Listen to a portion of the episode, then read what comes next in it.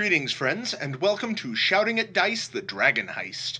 My name is Matt German, and I'll be your dungeon master for the evening. Playing with me are Penny German as Kara Stonesmith, a dwarf fighter with a propensity for the drink and leaping off tables, Jordan Dietz as Alara, an Aasimar cleric with a rough childhood and rusty social skills, Chris Sturdy as Akizi, a Minotaur druid with a horrific past and a tendency to get tangled up in adventures and low-hanging decorations, and Peyton Cogner as Azarath, a dragon paladin with a no-nonsense demeanor and armor with one too many gaps. Um, unfortunately, there was an error in recording sessions two and three, and the audio is completely unusable. Uh, so bear with me as I try to sum up the events of these sessions here. Um, after defeating the Kenku and refinding Renaer Neverember, Carr explored the lower level of the warehouse for a bit, but found nothing else of interest. Then took watch at the warehouse door while the group took a rest. There she spotted a contingent of City Watch soldiers heading their way. Before our heroes could boogie, the watch arrived to investigate reports of suspicious activity. Renaer explained the events of the evening to the watch, telling them that the Zhentarim had jumped him and Floon and were interrogating them when several members of the Xanathar's guilds broke in and killed the Zhents. In the chaos, Renaer hid away and the Kenkus of Xanathar's guild took Floon. The captain of the city watch on duty, Hyustus Staget, briefly questioned the characters while his officers investigated the scene. Afterwards, he determined that Renaer's story held up and that the characters are innocent of any wrongdoing. Akizi, Azarath, Alara, and Kara then instructed Renaer to head to the yawning portal to report their progress to Volo while they departed to the sewers to track down Floon. The group wandered around in the sewers until they started finding symbols drawn on the walls in yellow chalk. The party determined that these symbols, uh, palm sized circles with ten equidistant spokes radiating out from their circumference, were stylized symbols of the Xanathar Guild, and with that as a lead, followed the markings through the labyrinthian sewer system.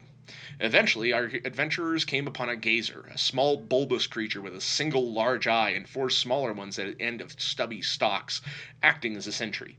The party quickly dispatched it without much issue and continued down the path it was guarding, finally coming to what they deemed was one of the guild's hideouts.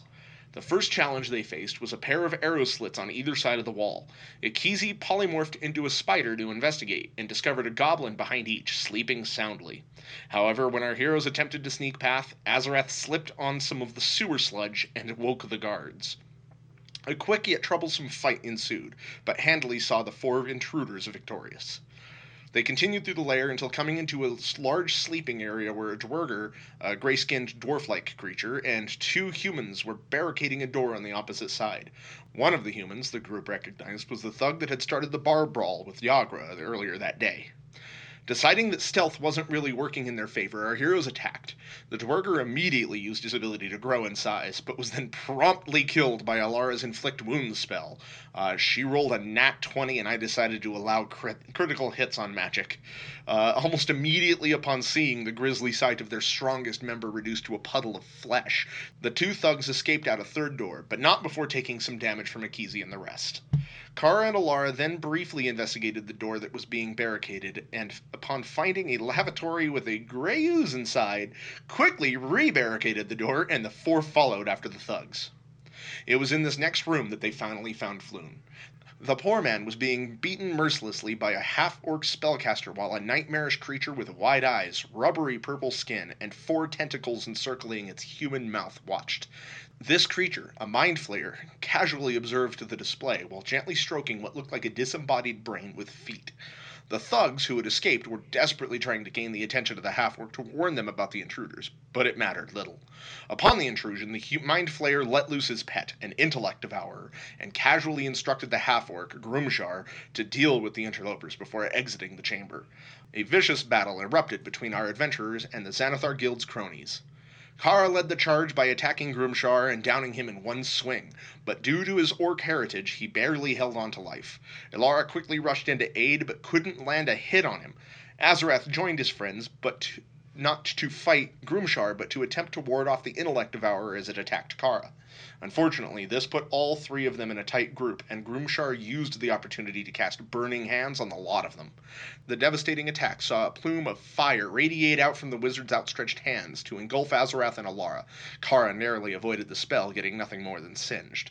Uh, she retaliated by cutting off his hands in one fell swoop and kicking his body to the ground, but the damage from his final attack had been done, and the flames dispersed to reveal Azarath and Alara dying on the floor. Meanwhile, Akizi attempted to take on the two thugs by herself and was locked in a two on one struggle that proved to be her match, and she could only watch helplessly in between attacks as half her party fell in battle. Things turned from bad to worse then, and the intellect devourer scuttled over to Azarath's body and began the process of magically eating his brain. A psychic contest of wills ensued between the two, and after what seemed like an eternity to Azarath, the monster's brain beat him out, and Azarath's consciousness faded from the mortal plane. The Devourer, now inside Azarath's body, decided to continue its straightforward mission and began to savagely and recklessly attack Kara. Conflicted between survival and not wanting to hurt her friend, Kara attempted to restrain Azarath, but the Dragonborn's armor and raw strength made her attempts fruitless, and Azarath drove her down and pinned her behind her shield in a series of ruthless attacks meant to kill. Desperate to finish her fight, Akizi finally put down the lead thug, knocking him unconscious and taking the opportunity to do the same to the other when he tried to escape. She then rushed to Alara's side and cast Cure Wounds on her, bringing her back from the brink of death. The Free Friends were then finally able to overpower and stop their possessed paladin friend, knocking him out as well. Having barely survived, the group decided to bring the beaten and battered Floon and the unconscious Azarath back to the yawning portal, leaving the two thugs behind. When they returned, Volo quickly enlisted the help of a cleric residing in the tavern to cast protection from evil and good on Azarath to rid him of the psychic parasite and restore his mind, and Durnan quickly put the creature down. After a night's rest, Volo thanked our heroes profusely, but admitted that he over exaggerated the funds with which he was to reward them. Instead of gold, he offered the four of them with a deed to an old property known as Trollskull Manor. And so ended the second session of our simple truth. Our third episode was much less eventful and saw the characters exploring their new home. The manor was a run-down yet sizable three-story home built above an out-of-business tavern by the same name. It resided on Trollskull Alley with a number of small businesses and shops. Akizi, Kara, Azarath, and Alara spent their first ten day fixing up the manor as best they could and traveling the alley meeting their new neighbors. During this time, the group began to suspect that the manor was haunted, and so, while out and about, they inquired into the history of the area and tried to learn everything they could about the manor's past. First on their tour was Corellon's Crown, a three story home where the top floor had been converted into a greenhouse. This quaint herbalist and remedy shop was run by Fala Lefaliir, an aloof non binary wood elf. Next was to the Bent Nail, a shop specializing in wooden furniture and weapons made by the proprietor Tally. Here the new homeowners bought a table and a few chairs with the little money they had. Next, they dropped by Steam and Steel, a forge run by a pair of genasi. Avi, a water genasi who gets along as an expert armorer, and his husband Embric, a fire genasi who tends the forge proper. Together, the two sell any metal weapons and armor they can create. From there, the adventurers traveled to the Tiger's Eye, where they met the first neighbor they didn't quite see eye to eye with. Vincent Trench, a mysterious and secretive man, greeted them at the door and demonstrated his business of being a private investigator by showing that he already knew who they were. When asked about the history of Troll Trollskull Manor, Vincent was tight lipped and demanded payment for any information. This didn't sit well with the party, so they departed without doing business with him. Finally, they visited the Book Wyrm's Treasure, a charming bookstore run by a gold dragonborn named Rishaal the Page Turner. Here, Alara bought a book on spirits, while Azarath found a book that detailed a bit on the Trollskull Manor's history.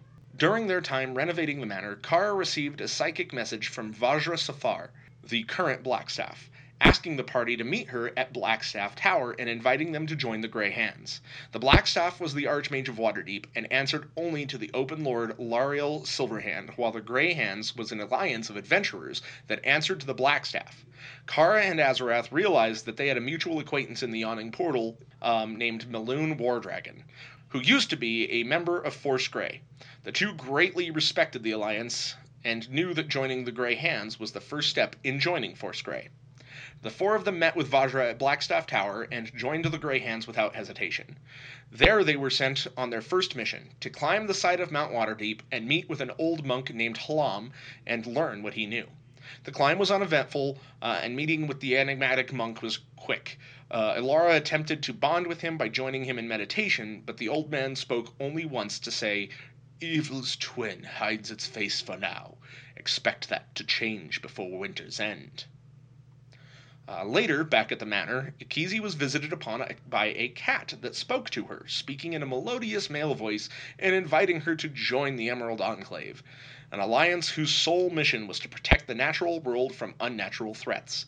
Akizi set off to Phaulkonmere, a sprawling and wondrous mansion that was home to an even more sprawling and wondrous garden.